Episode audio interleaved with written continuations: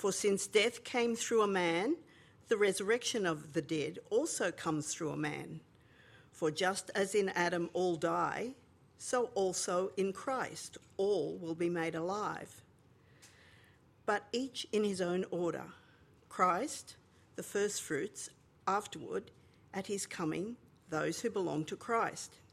Then comes the end, when he hands over the kingdom to, the, to God the Father when he abolishes all rule and all authority and power. For he must reign until he puts all his enemies under his feet. The last enemy to be abolished is death, for God has put everything under his feet. Now, when it says everything is put under him, it is obvious that he who puts everything under him is the exception. When everything is subject to Christ, then the Son himself will also be subject to the one who subjected everything to him, so that God may be all in all. Otherwise, what will they do who are being baptized for the dead? If the dead are not raised at all, then why are people baptized for them? Why are we in danger every hour? I face death every day. As surely as I may boast about you, brothers and sisters, in Christ Jesus our Lord. If I fought wild beasts in Ephesus as a mere man, what God what good did that do me? If the dead are not raised, let us eat and drink, for tomorrow we die. Do not be deceived. Bad company corrupts good morals. Come to your senses and stop sinning, for some people are ignorant about God. I say this to your shame.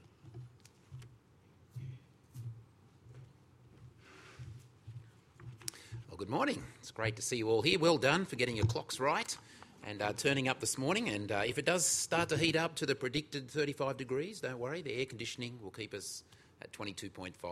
So uh, that's good news. Let me pray. Lord, thank you that we can be here. Please help me to speak clearly now, and please, by your Holy Spirit, Write your word in our hearts so that we might know the future and live in light of it. And we ask this in Jesus' name. Amen. Well, I want to start today by saying something that's so obvious that I hardly need to say it. But it's so important and often dangerously ignored that I need to say it. Here it is The future shapes our present. Now, we actually know this and live by it every day. We heard the forecast. Most of us are dressed for hot weather today. Uh, we know when to do our washing and when to put it off till the next day. Uh, we know when an exam is coming and we've got to get ready, hopefully, study and prepare for it. We know that guests are coming to stay, and so we stock up the fridge and we clean up all the mess around the house ready for the guests to arrive. When we know what's going to happen in the future, we get ready for it now. It makes sense, doesn't it? The wise person lives in light of the future. The foolish person knows the future but ignores it and lives as though it will never happen. Well, in the Bible, God has given us his long term plan for the future. We're reading through this great chapter of 1 Corinthians chapter 15, and uh, it's all about the resurrection of the dead and the difference that it makes now. Now, when we're talking about the resurrection of the dead, uh, as we started looking at last week, our minds go straight away to Jesus' resurrection. That's the resurrection, isn't it? 2,000 years ago. That's not the future. But this chapter is actually about the final resurrection of the dead, when every man, woman, and child is raised from the dead to stand before God on the judgment day and be separated into our eternal destinies.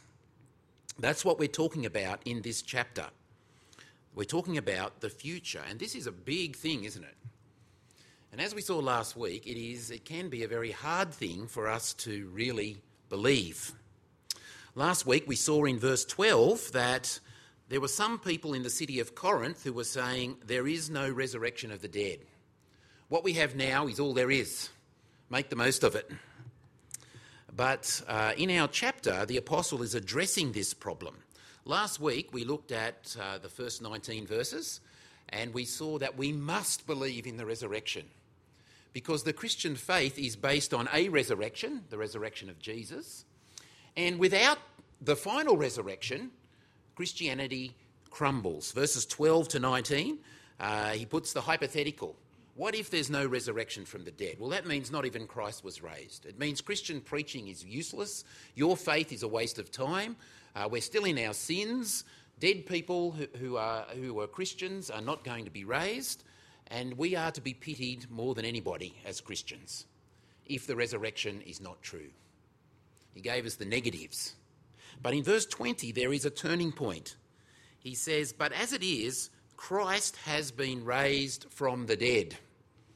And then he's going to go on and positively spell out the implications of that, the difference that it's going to make to the future. And so here's our two points for this morning's talk. First, we know the future, verses 1, verses 20 to 28. We're going to see uh, and be reminded what the future is. And then in verses 29 to 34, he spells out the difference that it makes. So we've got the what and the so what this morning. So, firstly, the what. Since Jesus has been raised, uh, what does this mean for the future? And uh, it's big, it's very big. The main idea is that since Jesus has been raised, we all will be raised. This general resurrection will certainly come. But not only that, as you heard in the reading, he goes beyond that to speak about God's promised perfect kingdom, the new creation is going to come. It all starts in verse 20, though, with a very simple illustration. As it is, Christ has been raised from the dead, and he is the first fruits of those who have fallen asleep. Those who have fallen asleep are not what I hope won't happen to you later in this sermon, uh, just nodding off for a nap. It's referring to Christians who have died. And he uses the language of falling asleep because he believes that one day they're going to wake up and be raised from the dead. So he's saying uh, Jesus, who died and was raised from the dead, is the first fruits of us all who die and will be raised from the dead. Uh, the idea of first fruits was part of ancient Israel, the law that God gave them when a, the harvest was coming and the crop was about to be uh, brought in, the first fruits were to be offered to God as in thanks and praise for the harvest that was to follow. See, there's a link. The first fruits means the rest is coming. Uh, it happens in our world too. Uh, this is a photo from last November, 21st of November last year. And uh, every year at the Sydney markets, uh, when the cherry season gets underway, they auction a box of cherries, the first box of cherries that's come down from Young or wherever, and they have a charity auction. And that box of cherries last year sold for, wait for it, $80,000. I think some of them made their way through to my fruit shop because uh, the price of cherries uh, kind of is a bit like that. But uh, this is the first fruits of the crop that, of cherries that is to come. And that's how Paul says we should understand Jesus' resurrection. It guarantees that the rest will follow. But you might ask, well, how do we know this is the case?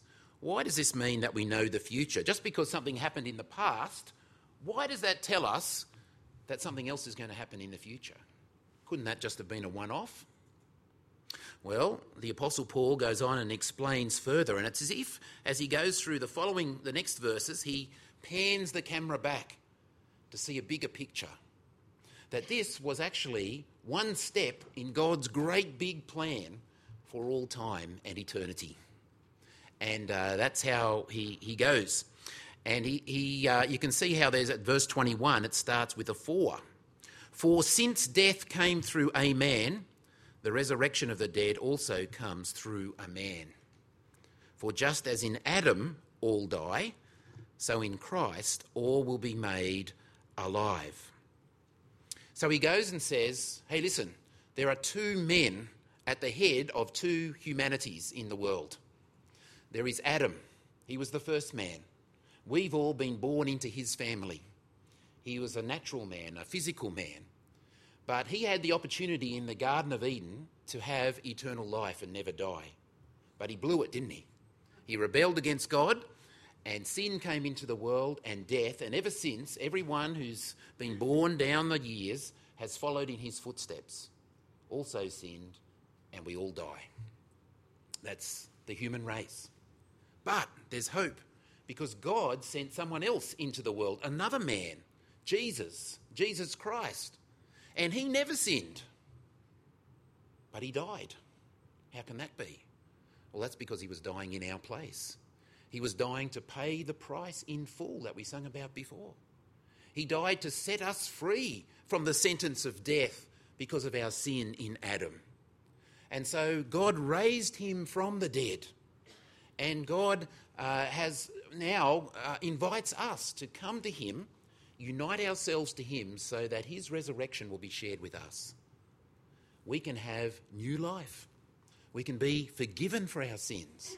We can have the certain future hope of resurrection from the dead. Just like it says there, verse 22 As in Adam all die, so also in Christ all those who've actually received Jesus and his death and his resurrection for them will be made alive in the future. That's the promise.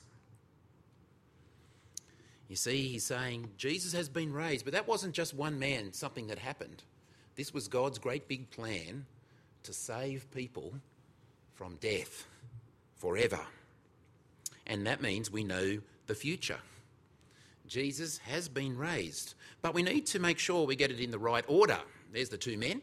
Uh, we've, we've got to get it in the right order. See verse 23 Christ the first fruits, afterward at his coming, those who belong to Christ. When Jesus returns, that means that's what it's talking about. At his coming, that's when the resurrection will happen, and those who have received him will be raised and take our place uh, to live in the new creation. You see, this chapter is not so much about only Jesus' resurrection, or even me and what's my future in life after death. It's actually panning back to see a great big plan of God, of which Jesus' resurrection is a crucial point, and his return is the next crucial point. Do you see that? But if that's not big enough to blow your mind, it gets bigger still. In verses 24 to 28, the, the camera pans back even more, and we see the end come the ultimate grand plan of God. And again, we've got two steps here. Step one is what's happening right now. Jesus, God's King, is ruling uh, from heaven and he is saving people. One by one, people are coming to acknowledge that Jesus is God's King who died for them. They're becoming Christians. They're being born again into the new life that we can have in Christ one by one, millions and millions of people down the ages and all around the world. This is what God is doing in the time between Jesus' resurrection and his return. He's gathering this people who will be raised in the end and be the people that he shares eternity with. This is what is happening in this time. And Jesus uh, is bringing everything under his rule.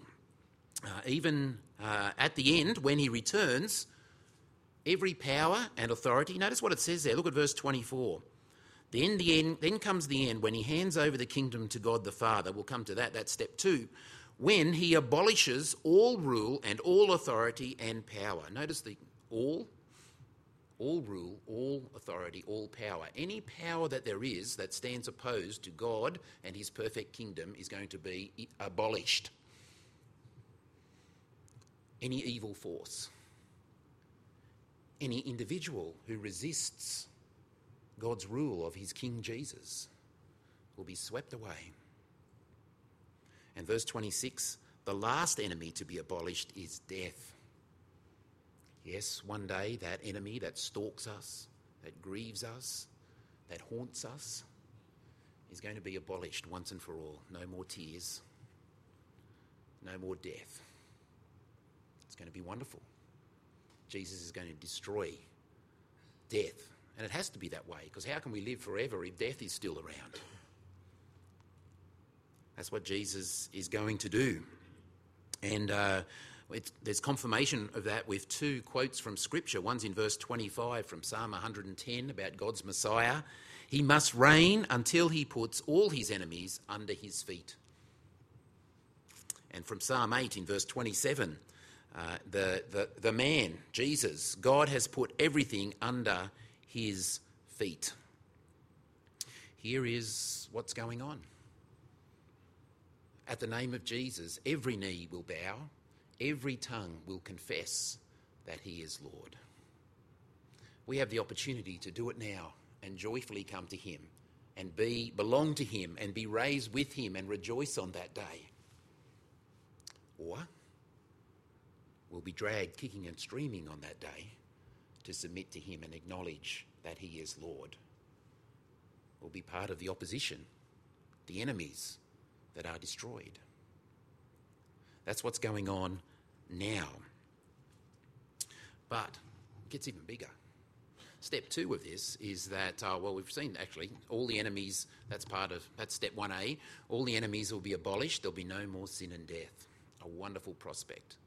But uh, step two is that Jesus is going to hand over this whole kingdom that he has established to his Father, to God the Father. Now, that's a big thought, isn't it? We're talking about the inner kind of life of God, the Trinity, into eternity. But it said, told that twice. Once in verse 24, then comes the end when he hands over the kingdom to God the Father, and once in verse 28, when everything is subject to Christ, then the Son himself will also be subject to the one who subjected everything to him, so that God may be all in all. Now, it's hard to know exactly what this means, doesn't it? But it's a beautiful picture. Our Lord Jesus is not a tyrant who just rules for his own benefit. Ultimately, he's on about the glory of God and restoring things to the way that they should be, so that all things are under the source of all things, God Himself. And all things give glory to the Creator and the Sustainer of all things, God the Father. And Jesus includes Himself in that, and so that God might be all in all. That's as close as I can get to what that might mean. It's big, the ultimate good. So, what does all of this mean? Well, remember where we started. Christ has been raised from the dead. So, what does this mean? Well, it means he's the first fruits of the resurrection. It means that God's great plan is in motion. It's happening. We know the future. We too will be raised. God will abolish all his enemies and uh, establish his rule for all eternity and finally restore things to the way they should be. Here is the future. We don't need a crystal ball to know the future. We don't even need chat GPT to kind of analyse what all the websites say about the future. We've been told the future by God. And it's been confirmed to us by the resurrection of Jesus from the dead. Last week I asked the question Christians, do you really believe this future? So that it's real for you. I know that it's going to be 35 degrees today. I can plan for that. I know that my mum's coming to visit in a couple of weeks. I've got to get the garden sorted out because I know she'll be looking, you know. Christmas is coming up. We've got to get organised. Got to plan for next year. We, we know how to plan for the future. This is the most certain, most real, biggest ever future thing that you could know about. The wise person lives in light of the future. The fool knows the future but doesn't take it into account in how they live. It makes a big difference when you believe the future that God has promised to us, which I know that you know.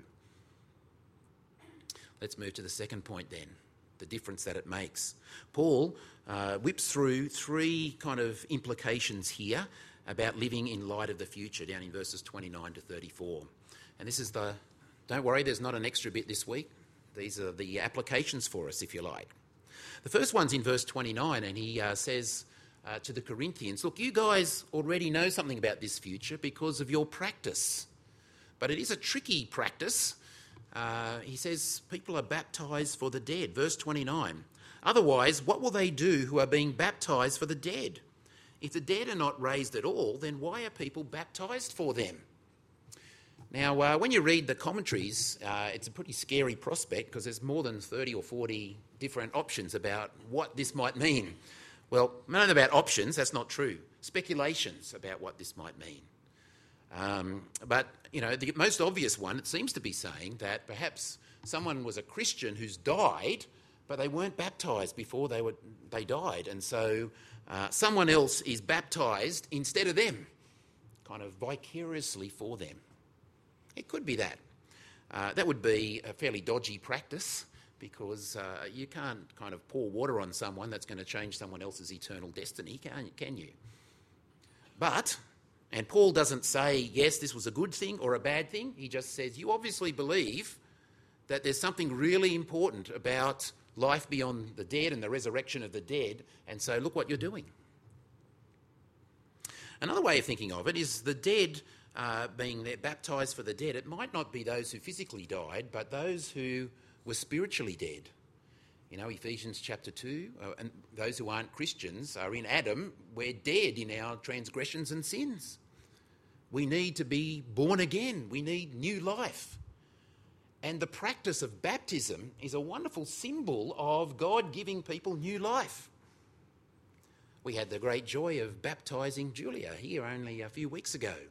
What a great joy because she has crossed from death to life, and so we baptized her. Maybe it's just as simple as that. He's talking about being baptized for the dead so that they'll be alive. He's talking about people becoming Christians.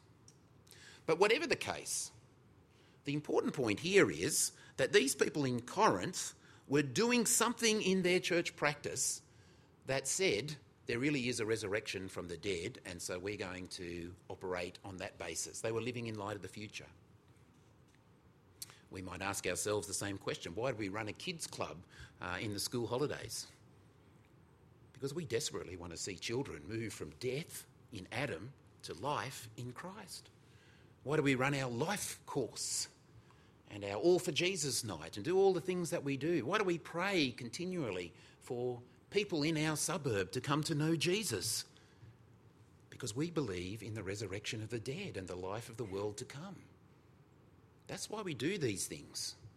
It's not just because Ross had a great idea that he should do this and, you know, we've got to put the, wave the big stick.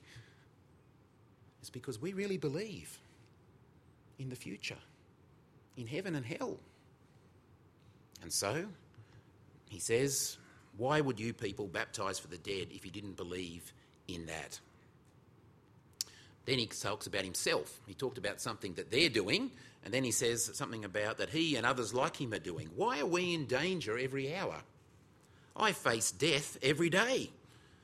As surely as I may boast about you, brothers and sisters, in Christ Jesus our Lord. If I fought wild beasts in Ephesus as a mere man, what good did that do me? Here is a man who lives a radical life. He was in danger every day. He got shipwrecked, he got beaten up, he was persecuted in all kinds of ways. Why would someone live such a crazy, crazy life? If we only live for life in this world, that'd be stupid, wouldn't it? You've got to protect your life because once you lose it, it's gone. Uh, if you just live for this life, then you've got to follow the slogan at the end there of verse 32 If the dead are not raised, let us eat and drink, for tomorrow we die you uh, got to ignore the future and just go for as much pleasure as you can in the moment. You'd be preserving your life at all costs. You'd be afraid of dying. You'd have a bucket list, and your whole purpose in life is to tick off as many things on the bucket list as you could. That's how you live if you don't believe in the resurrection of the dead. Uh, you might follow the uh, other slogan that used to be popular in our time YOLO, you only live once. So you've got to experience all you can while you can. And uh, you'd have to say, if there's no future, there's no resurrection, that, that makes a lot of sense. If the future is you die and that's it, well, you do only live once. You better make the most of it. And there's some truth in that at one level in this world. Life is short. But we know there's a much bigger picture, don't we? YOLO is wrong. We should be following YOLT. You only live twice. once now for a very short time, and once for all eternity. You've got all eternity to see the world. You don't have to do it all now. You've got all eternity to enjoy the blessings of God. Now is the time. Now is the time when we're getting ready for the future. Now is the time when we are coming under the lordship of Jesus and seeking to bring all for Christ Jesus so that they might share in the future with us. Do you see? We don't only live once, we live twice. And we want to help as many as we can to live twice as well. This is why 60 people give up time during this coming week for the school holiday kids program, isn't it? Kids Club. This is why we privately, maybe no one else sees, wrestle in prayer.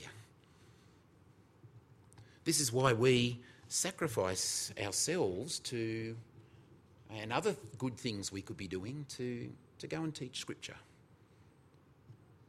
This is why we prioritise putting time into people to help them live the Christian life. This is why we give our money for the Lord's work. The world would say you're stupid. Just pamper yourself with that money and do what you want with it for yourself.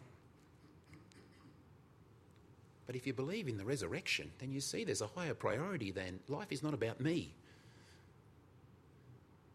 We live in light of the future. It, the resurrection makes all the difference in the world. And the last uh, implication is uh, a bit more direct. He, now he's been saying, look at these two examples, what you Corinthians are doing, how I'm living my life. But now he says directly to them, don't be deceived. Bad company corrupts good morals. Come to your senses and stop sinning. For some people are ignorant about God, and I say this to your shame.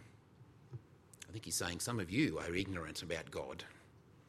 And uh, he's saying to them, Come to your senses. The, the word translated come to your senses could also be to sober up, to wake up. Wake up from your stupor. Uh, the future is real. Jesus will return. The resurrection of the dead will happen. The judgment day will come. The destruction of all the enemies of God, it will happen. The eternal kingdom. Wake up, people, and see the future. Stop sinning. I wonder what he means when he says stop sinning there. Uh, you could think at a kind of high level, if you're not yet a Christian, there's no more serious sin than to, uh, to actually reject the king that God has appointed for you, who even died for you. So for you to say, no, I don't want to, uh, I don't want Jesus as my king. If you're here this morning and that's you, then this is how you need to stop sinning. You need to give your allegiance to King Jesus and receive his forgiveness and a new life. What a wonderful offer that he has for you. Stop sinning. Come to your senses. Become a Christian. But maybe you can think also of, uh, you know, when it says stop sinning, we think about our own sins, don't we? The things that we do that we know are inconsistent with Jesus' lordship. Uh, we think about the sexual sins, we think about the greed, we think about the way we treat each other. There'll be all kinds of things flowing into our minds. And I hope that as Christians, you are wrestling with those and trying to stop. We'll keep going because these things are inconsistent with what you believe. There will be a judgment day when all our sins will be exposed. Yes, there's forgiveness in Christ, but He's also the Lord, and we want to please Him. Stop sinning. But I actually think it's something different. Both of those are good applications. But I actually think the sinning that he's talking about here is actually the sin of the people in this chapter who are saying there's no resurrection of the dead. They are, uh, perhaps you pick this up from verse 33 don't be deceived. Bad company corrupts good morals. You see, if you hang around with, if you are consumed by the culture around you that says you only live once, eat, drink, and I always want to say be merry, but it doesn't say that. Let us eat and drink, for tomorrow we die. This life is all there is. Well, just party on just make the most of it for yourself. But if you hang around with bad company who don't believe in the resurrection of the dead, if you let that influence you, then it's going to affect your morals. All through this letter of 1 Corinthians, we see that being worked out. There's plenty of sin in these people's lives. The sexual sin, the way that they didn't care about each other when they came to church. They thought it was all about me and my experience rather than love and building others up. You see, when you believe in the resurrection, it changes everything. Come to your senses and stop sinning. Stop following the people of our world who live the YOLO life.